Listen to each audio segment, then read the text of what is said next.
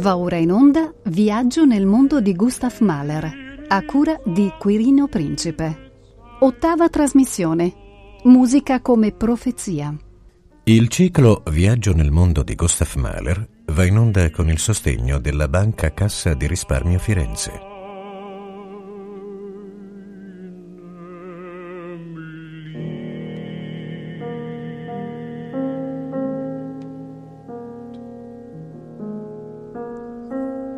Buongiorno cari amici, vi saluta Quirino Principe e sempre con voi per condurvi in un viaggio nel mondo di Gustav Mahler.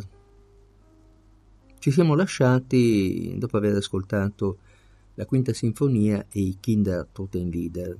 Certo, la quinta, la sesta e la settima sinfonia sono non soltanto evidentemente le tre sinfonie centrali fra le sinfonie di Mahler, ma sono anche le più complesse dal punto di vista della scrittura orchestrale, quelle che rappresentano il massimo sforzo tecnico. Mm, mi domanderete, ma la terza sinfonia non è forse alla pari o al di sopra come difficoltà e complessità? Sì, è vero, però si tratta di una eh, complessità soprattutto orizzontale, storica, narrativa, no? è la narrazione che prevale nella terza sinfonia, o se vogliamo la proiezione cinematografica, una sinfonia fortemente visiva. Addirittura l'avevo paragonata la terza a una sorta di Elsa Popping musicale di altissima qualità, naturalmente. Nelle sinfonie di mezzo, quinta, sesta e settima, non c'è canto, ma eh, c'è la poesia, c'è la poesia poiché, con un criterio indiretto di un'efficacia e di una genialità sorprendente, Mahler colloca all'interno di ciascuna delle tre partiture delle citazioni che ci riconducono al mondo poetico di Rickert. Come fa a farlo? E lo fa molto semplicemente ricordandoci ciò che ci ha emozionati profondamente se soltanto una volta abbiamo ascoltato i Kindertotenlieder oppure gli altri record leader.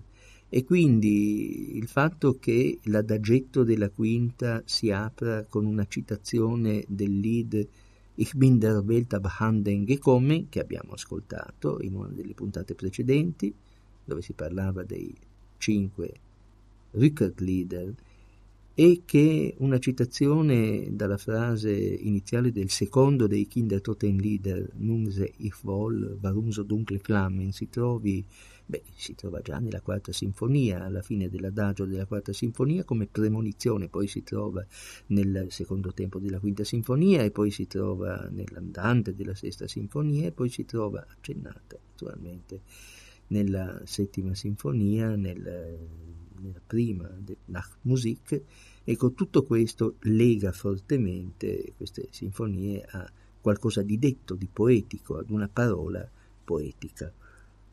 La sesta e la settima sinfonia insieme, nel loro complesso, occupano un arco di anni eh, piuttosto ampio che va dal 1906 al 1908, anni molto importanti, tra l'altro nella vita di Mahler. Perché? Anzi, diciamo dal 1903 per essere precisi, al 1908.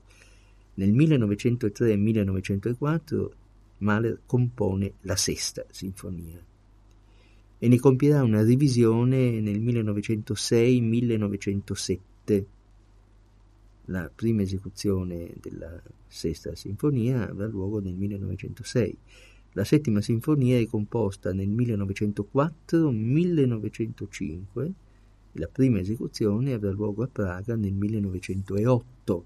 Ecco perché considero questi anni come un arco totale di, di vita e di fenomenologia dell'apparizione di queste sinfonie, che ebbero mh, probabilmente grazie alla fama che intanto Mahler aveva acquisito, alla sua autorevolezza a Vienna, ebbero una vita esecutiva meno tormentata e meno ritardata delle altre, ma costarono a Mahler però delle cattiverie e delle perfidie a posteriori, quindi rovesciarono un po' l'itinerario delle altre sinfonie che inizialmente erano state ostacolate e poi furono, almeno da una elite ristretta, acclamate, laddove invece queste sinfonie suscitarono riserve dopo essere state ascoltate.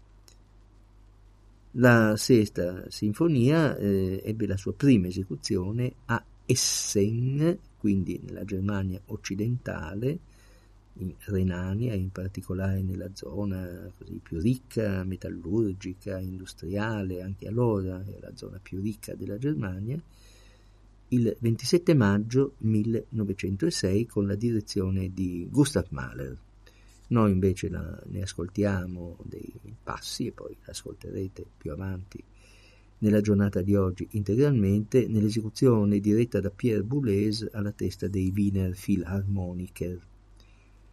La sesta sinfonia, come la prima, come la quarta, e eh, questo ci, ci lascia stupiti perché la normalità stupisce in un quadro di anomalie, è una sinfonia in quattro tempi ed era stata concepita comunque in quattro tempi, quindi concepita secondo un criterio normale. Probabilmente nelle intenzioni di Mahler doveva essere, dopo il gigantesco sforzo e dopo la gigantesca concezione della quinta sinfonia, una sinfonia piena di senso de- della potenza musicale, della potenza creativa, della potenza suggestiva nel suscitare immagini di enormi distese, di immensi, infiniti deserti da attraversare, la sesta poteva essere anche una concezione diciamo minore, tra virgolette, un po' come accade ad altri autori di grandi partiture sinfoniche, parliamo di Beethoven, il quale colloca la quarta sinfonia tra eh, due giganti come la terza, l'eroica e la quinta. E Richard Wagner diceva che la quarta sinfonia di Beethoven era come una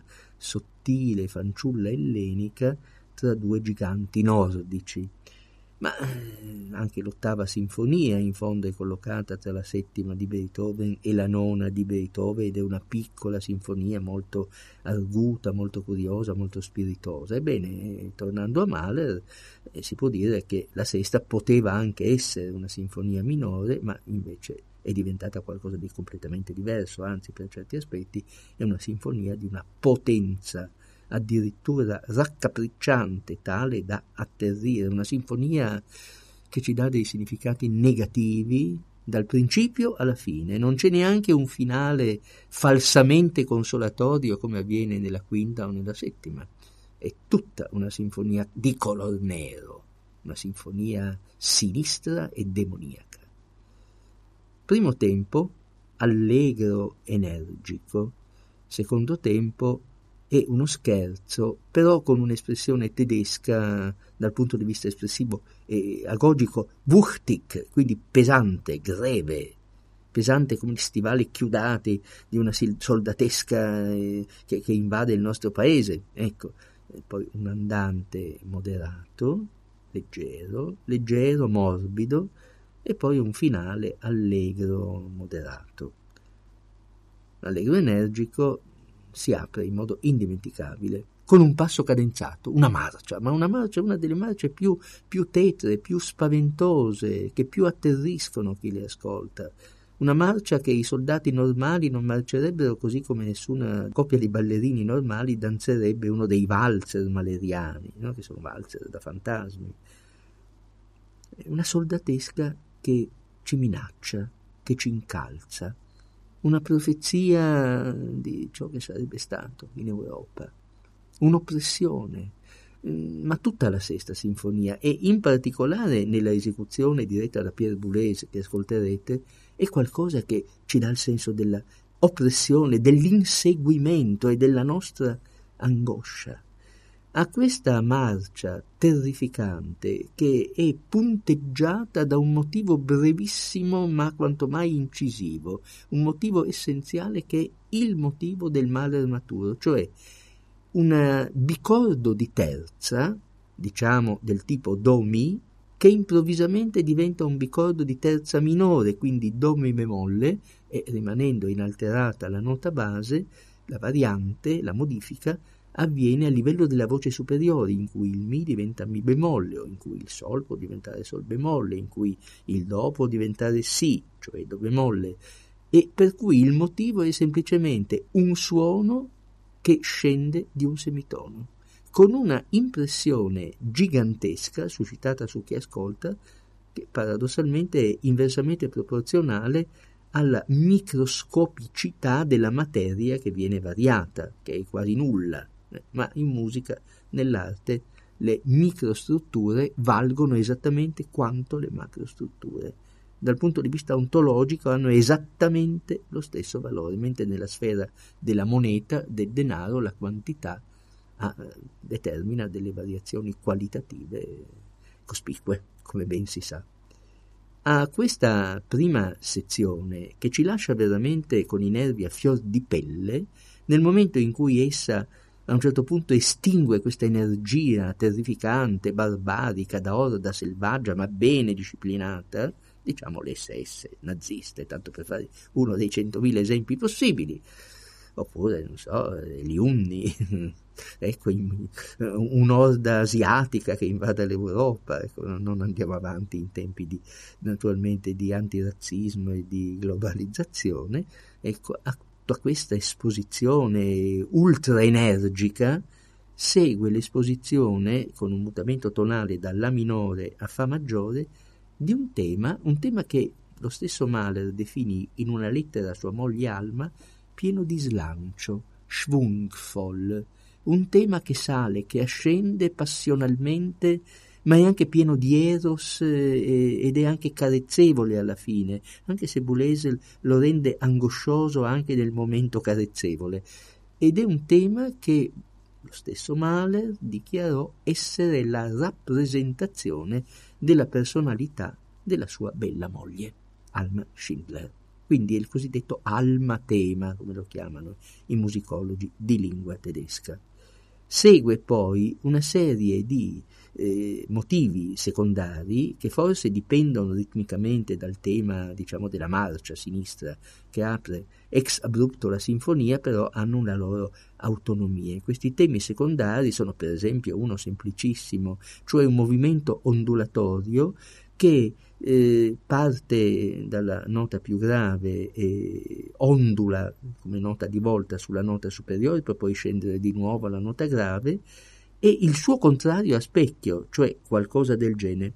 La la la la la è in contrasto. La la la la la che poi è la stessa cosa se noi amputiamo soltanto un elemento di ascesa o di discesa, ma si tratta appunto di scegliere il momento dell'enunciazione. Questa semplicissima struttura ha un altro effetto emotivo profondo, quello cioè di darci l'idea della precarietà, della nostra instabilità, della nostra fragilità e, e poi c'è un terrificante incalzare di altre idee che arrivano poi finalmente ad una marcia ancora più sinistra di quella iniziale, perché una marcia invece ben scandita, non è soltanto questo ritmo ribattuto e ostinato, ma invece è una marcia dalla grande gestualità, che colpisce in alto e poi colpisce in basso, che si sprofonda e si innalza, una marcia da esagitati, diciamo da maniaco omicida possiamo ascoltarne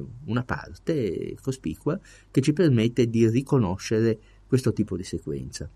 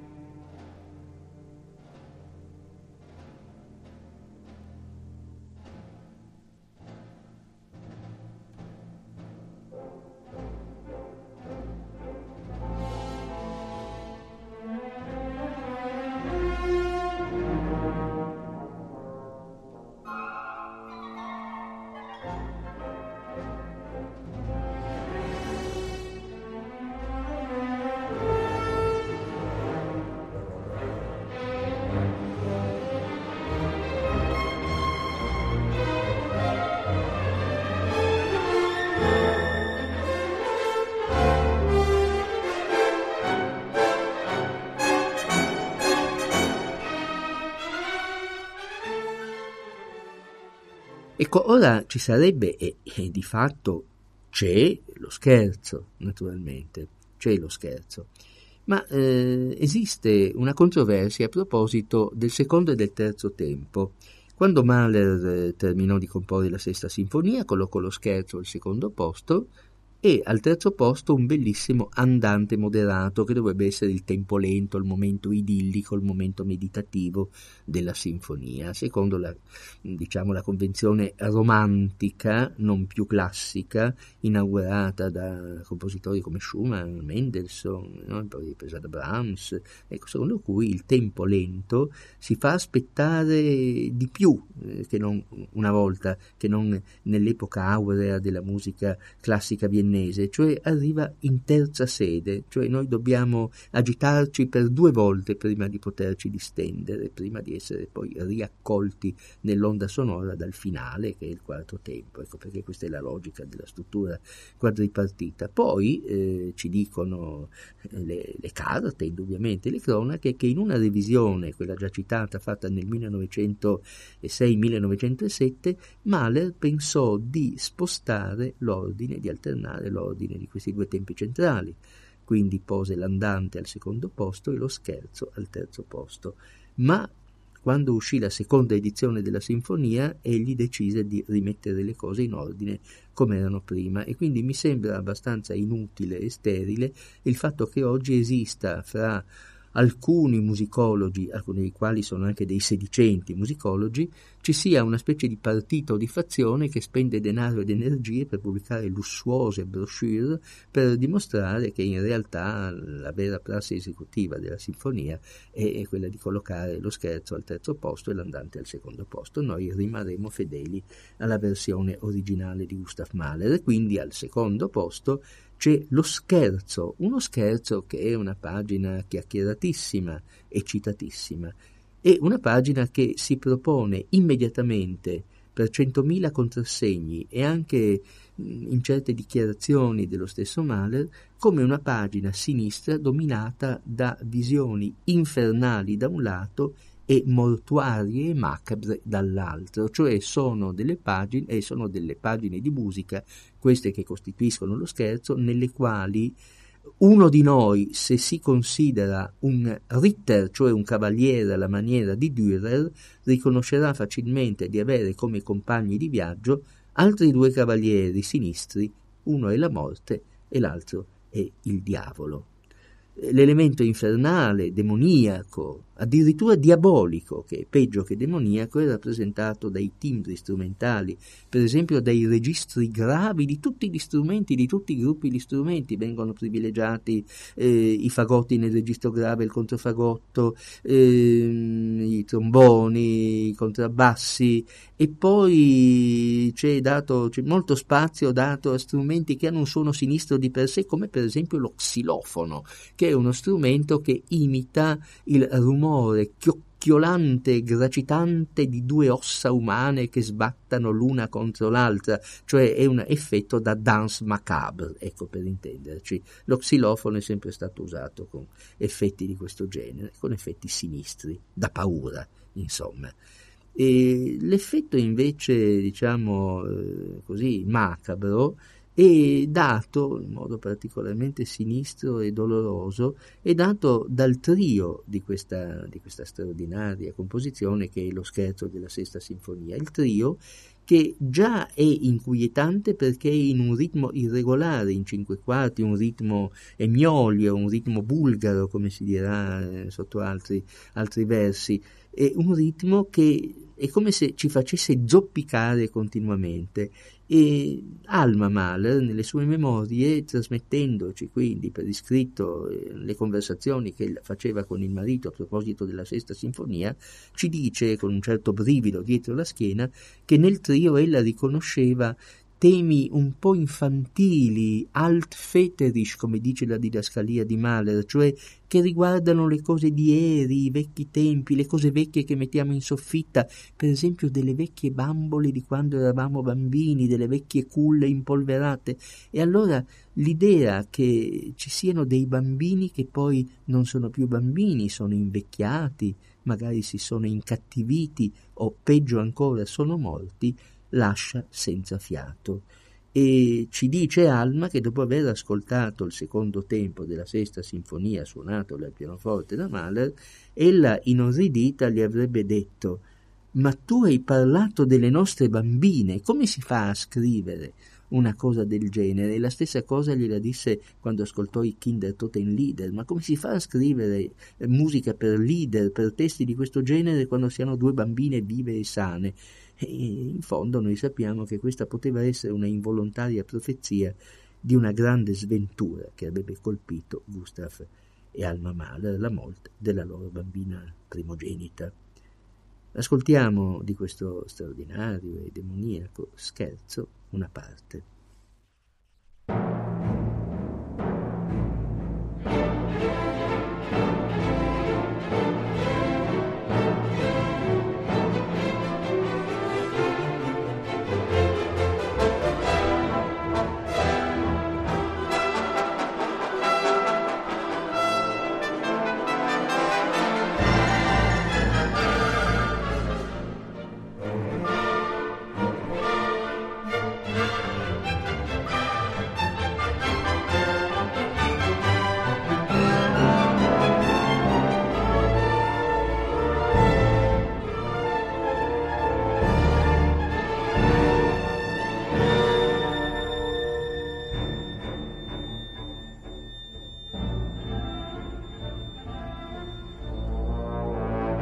you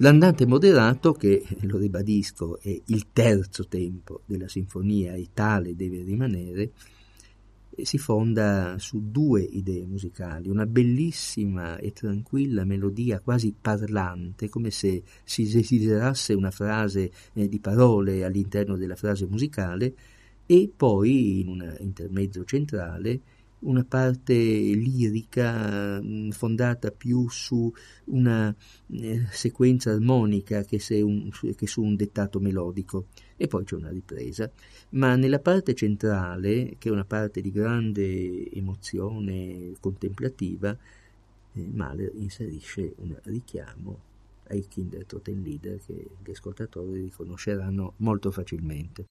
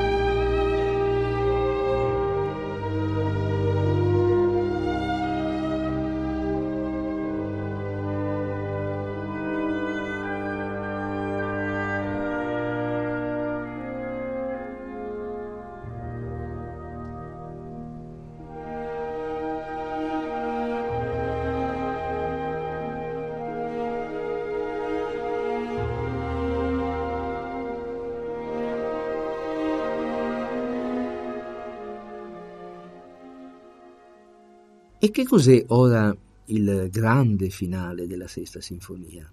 Un finale che forse eh, potrebbe avere preso la mano al suo autore, una specie di musica inesauribile e inestinguibile che egli avrebbe potuto continuare all'infinito a comporre. È stato detto che è una specie di rappresentazione del mondo che va in pezzi, del mondo che si distrugge. Mm, ci sono delle configurazioni che hanno indubbiamente una natura descrittiva e fortemente cosmica, stellare. Eh, si ha veramente l'idea che eh, questa musica analizzi la struttura della materia, in particolare della materia sonora. Adorno, lo ricordo, parla di due elementi archetipici come di una coppia decisiva nel decifrare la musica di Mahler, sipario e fanfara.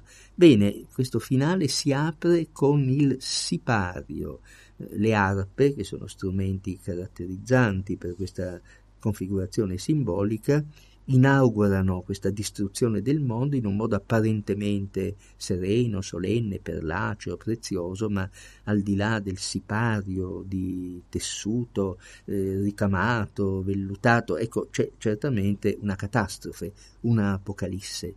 Si riconoscono brandelli di melodie già note, lacerti di temi, fra cui, per esempio, ne cito uno, il frammento del motivo iniziale della sinfonia incompiuta di Schubert, no? proprio l'inizio, i primi suoni, le prime note che introducono il primo tempo. Eh, si riconoscono frammenti dei tre tempi precedenti, come a dire tutto il passato viene passato al crivello e viene gettato via, in sostanza. C'è una visione quasi alla Samuel Beckett in questo finale di, di Gustav Mahler. Ecco, possiamo ascoltarlo abbandonandoci anche alla nostra fantasia e immaginando che la sesta sinfonia sia stata nel suo insieme una narrazione del mondo a partire dalle tragedie della storia attraverso le sventure private, i momenti di illusione contemplativa e di malinconia, quelli che troviamo nell'andante, e finalmente in una realtà apocalittica, indubbiamente una sinfonia dal colore assolutamente nero, funebre, macabro e sinistro. Buon ascolto.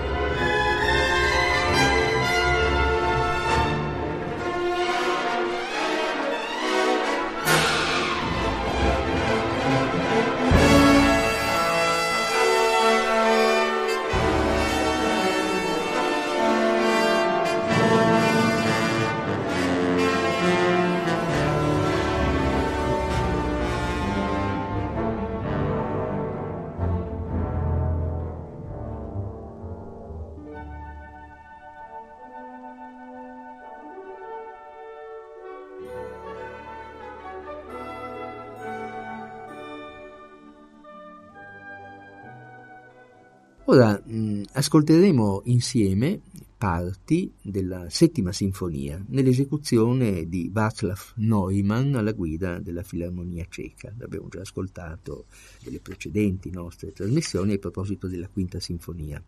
La settima sinfonia eh, fu composta tra il 1904 e il 1905 e fu eseguita per la prima volta a Praga il 19 settembre 1908. Lo stesso Mahler, in una sua lettera ad un amico, dice che egli dubitava molto che gli orchestrali, pur ben disposti verso di lui, avessero capito fino in fondo ciò che stavano eseguendo. Ed ovviamente questa sinfonia ha una struttura che sconcerta ancora più di quanto non ci sconcerti la, settima, la, la sesta sinfonia o la quinta o la terza. Ecco.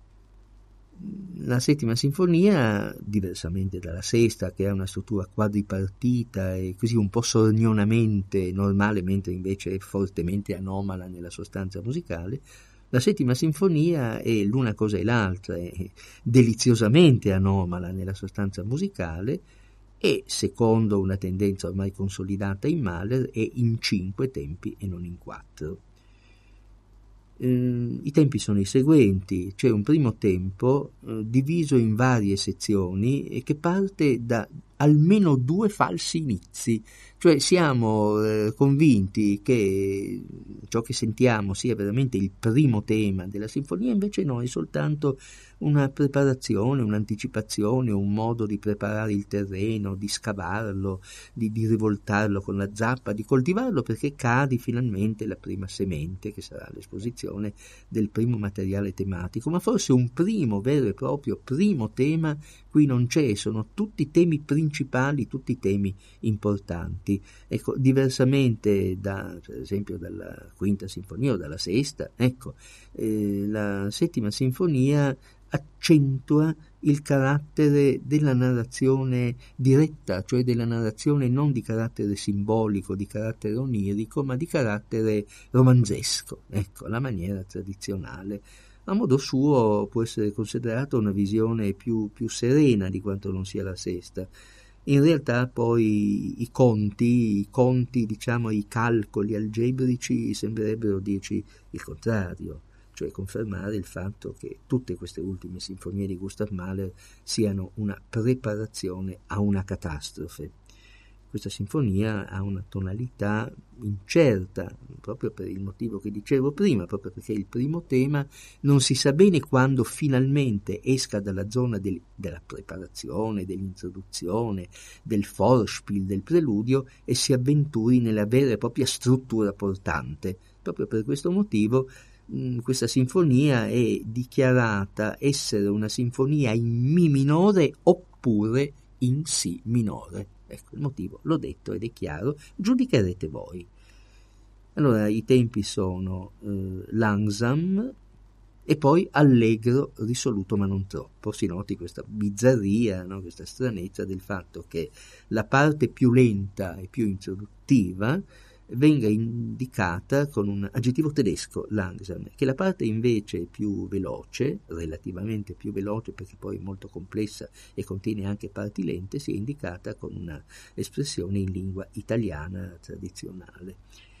Eh, poi c'è una parte insolita e insolitamente affascinante. Il secondo tempo ha un sottotitolo Nachtmusik prima, cioè prima musica notturna, dove Nachtmusik significa anche serenata, potremmo anche dire prima serenata, ecco, ma non è la serenata, diciamo, eh, come dire, che si suona nelle occasioni festose, è una serenata che non si suona a nessuno in particolare, non è una dichiarazione d'amore se non verso se stessi, è una dichiarazione di puro eros contemplativo, è come il celebre dipinto di Caspar David Friedrich, Donna e uomo in contemplazione della luna, eh, triplato poi dallo stesso pittore, no? in tre versioni diverse. Ecco, è come questo dipinto in cui delle figure che noi vediamo soltanto di spalle, e che siamo noi, ecco, guardano il cielo stellato, il mistero kantiano o novalissiano del firmamento. Questa idea si ripropone nel quarto tempo, dove Mahler colloca una Nachtmusik seconda. In mezzo, tra le due Nachtmusiken, cioè tra le due serenate anomale, nel senso che sono serenate suonate per nessuno in particolare, ma a, a proprio beneficio, a, a, beneficio della propria meditazione, al centro quindi della sinfonia, Mahler colloca uno scherzo, uno scherzo che è poi, a parte la parola scherzo che è tradizionalmente italiana, è definito con eh, delle eh, qualificazioni in lingua tedesca, Schattenhaft, cioè come un'ombra, come se fosse un'ombra, alla maniera di un'ombra, e poi flissend, aber nicht schnell, cioè scorrevole ma non veloce.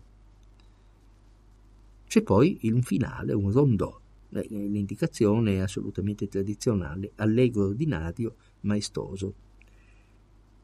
C'è a proposito del primo tempo della settima sinfonia, che ora ascoltiamo in una parte abbastanza lunga, proprio per poter abbracciare a beneficio dell'ascoltatore il maggior numero possibile di idee musicali. Ecco, c'è un aneddoto che poi credo che sia vero, perché raccontato da Alma, non è mai stato smentito da Gustav Mahler.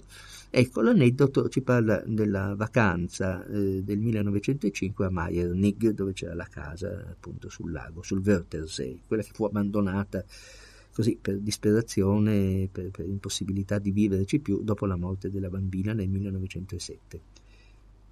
Mahler aveva intenzione di comporre la settima sinfonia nell'estate del 1904, ma eh, per vari motivi non era riuscito a completarla, aveva scritto soltanto le due Nachtmusiken che gli erano venute di getto. Erano due, eh sì, indubbiamente le due pagine più semplici ma anche particolarmente belle e raffinate un po' sono per la settima sinfonia l'omologo di quello che è l'adagetto per la quinta sinfonia. Era rimasto quindi senza, senza idee musicali per quanto riguardava lo scherzo, il finale e il primo tempo.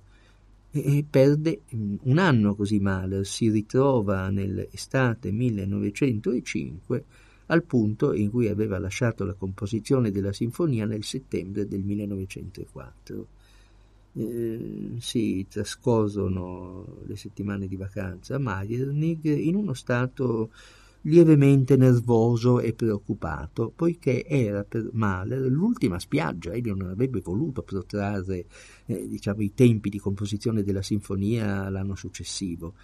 Lo avrebbe scoraggiato questa vicenda, lo avrebbe eh, come dire, indebolito mm, dal punto di vista creativo anche de- per gli anni successivi. Quindi egli voleva concludere il lavoro una buona volta nell'estate 1905. Ora, in quelle settimane, gli riuscì a comporre l'abbozzo del finale e dello scherzo e ne era molto soddisfatto, ma rimaneva il primo tempo. Questa sinfonia veramente era un osso duro da mandare giù.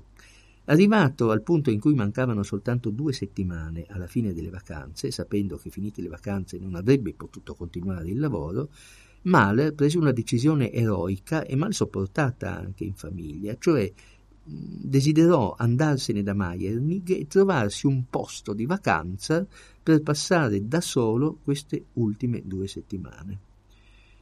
Così fece e se ne andò sulle Alpi che oggi sono italiane, allora erano ancora appartenenti al territorio dello Stato austro-ungarico, nell'Alta Carnia. Ecco. E, ma queste due settimane passarono inutilmente. Inutilmente alla fine di queste due settimane, quasi alla fine insomma, delle vacanze, eh, si trattava di ritornare a Meiernig portando la triste notizia alla moglie, cioè non ho combinato assolutamente nulla, sono andato a spasso, ho perso tempo e purtroppo questa è un'estate sfortunata. Quindi molto tristemente, molto nervoso, molto scontento e di pessimo umore, Mahler prese il treno, arrivò a Klagenfurt, a Klagenfurt scese, eh, arrivò al lago dove c'era un imbarcadero, salì su una barca che serviva, faceva servizio normale, dove c'era un barcaiolo, una normale barca a remi, e lì si imbarcò perché costui lo portasse all'imbarcadero della casa di, della casa di Meiernig, il villaggio che c'era sull'altra sponda del lago ma nel momento in cui il remo del barcaiolo si tuffò nell'acqua e poi emerse facendo due suoni caratteristici, Mahler fu folgorato. Quello era il motivo originario da cui sarebbe nato il primo tempo della settima sinfonia. Il motivo iniziale era belle trovato, si trattava soltanto di svilupparlo. Arrivò a casa stranamente di buon umore e in pochi giorni compose il primo tempo. Così ce le racconta Alma, può darsi che le cose siano andate lievemente, in modo lievemente diverso, ma mm, perché dubitare a priori di ciò che questa donna ci ha lasciato scritto? Poteva scrivercelo Gustav in persona. Ascoltiamo quindi una prima parte cospicua, lo ripeto, del primo tempo della settima sinfonia.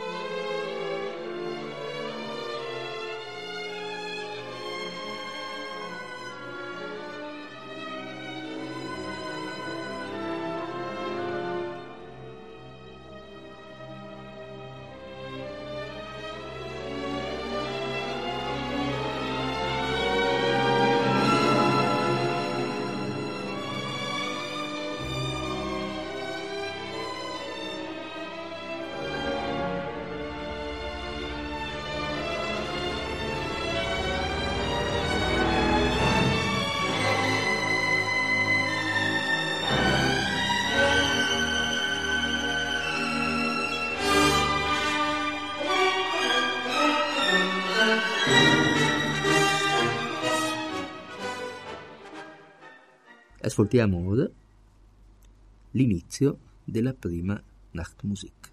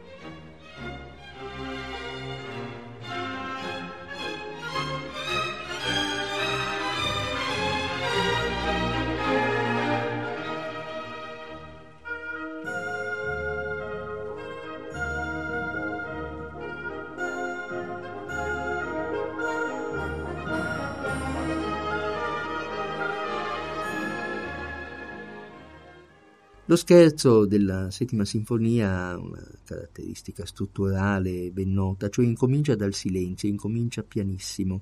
E c'è un valzer, un grande valzer, anzi un Ländler popolare campestre che poi si nobilita e dopo essersi nobilitato diventa addirittura tragico, un valzer fantasma, un valzer da incubo un valzer triste e poi un valzer minaccioso, ma tutto questo che eh, segue una linea di crescita dinamica e di semplificazione tematica, cioè sono due eh, qualità che sono inversamente proporzionali, il tutto nasce pianissimo da un polverio di motivi e poi i motivi si semplificano ma si fanno forti, decisi, incisivi. Ecco, tutto questo è una sequenza credo unica nella musica maleriana. Alla fine il tema, il grande, l'ennesimo tema danzante con cui si concluderà questo lungo esempio, peraltro, che noi diamo dello scherzo della settima, ecco, diventerà una, specie, una, una delle grandi cifre melodiche memorabili eh, di ciò che Mahler ci ha lasciato nelle sue sinfonie.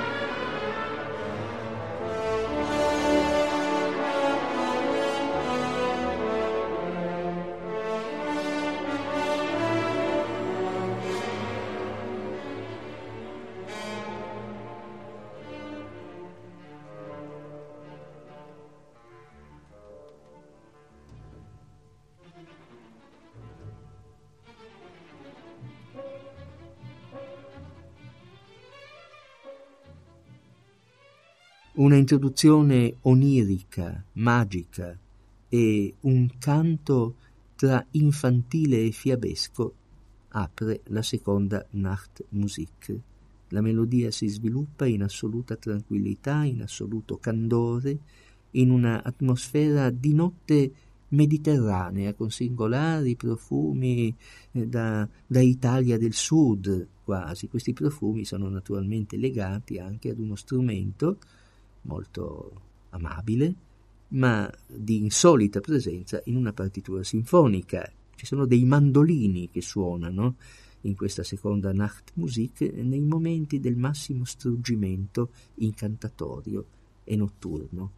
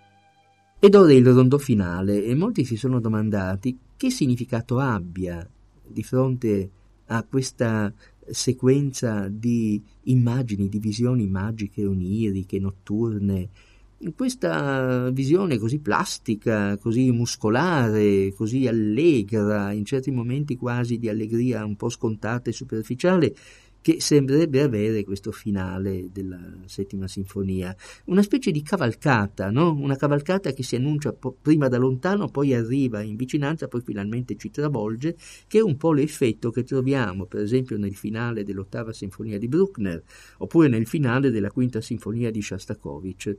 Mm, giustificare questo segno algebrico più dopo tanti segni algebrici duplici o incerti o ancipiti, ecco, eh, è un problema, un problema che non è mai stato risolto, è un problema estetico soprattutto, più che un problema di significato evocativo, suggestivo, ideologico. Lascio, come sempre, con correttezza agli ascoltatori il piacere, anche un po' divertente se vogliamo, di trovare una propria spiegazione.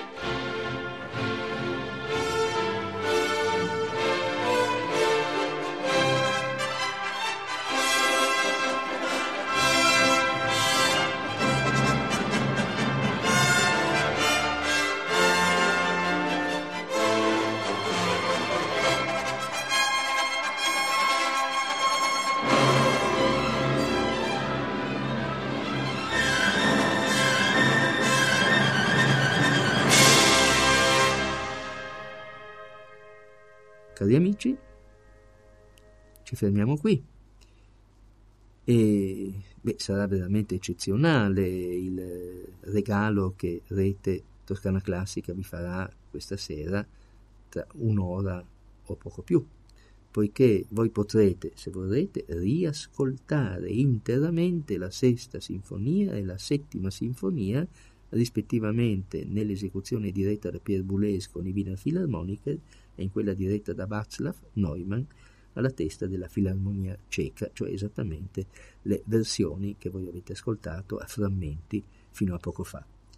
E noi ci ritroviamo insieme fra una settimana. Buon ascolto e buona serata a tutti.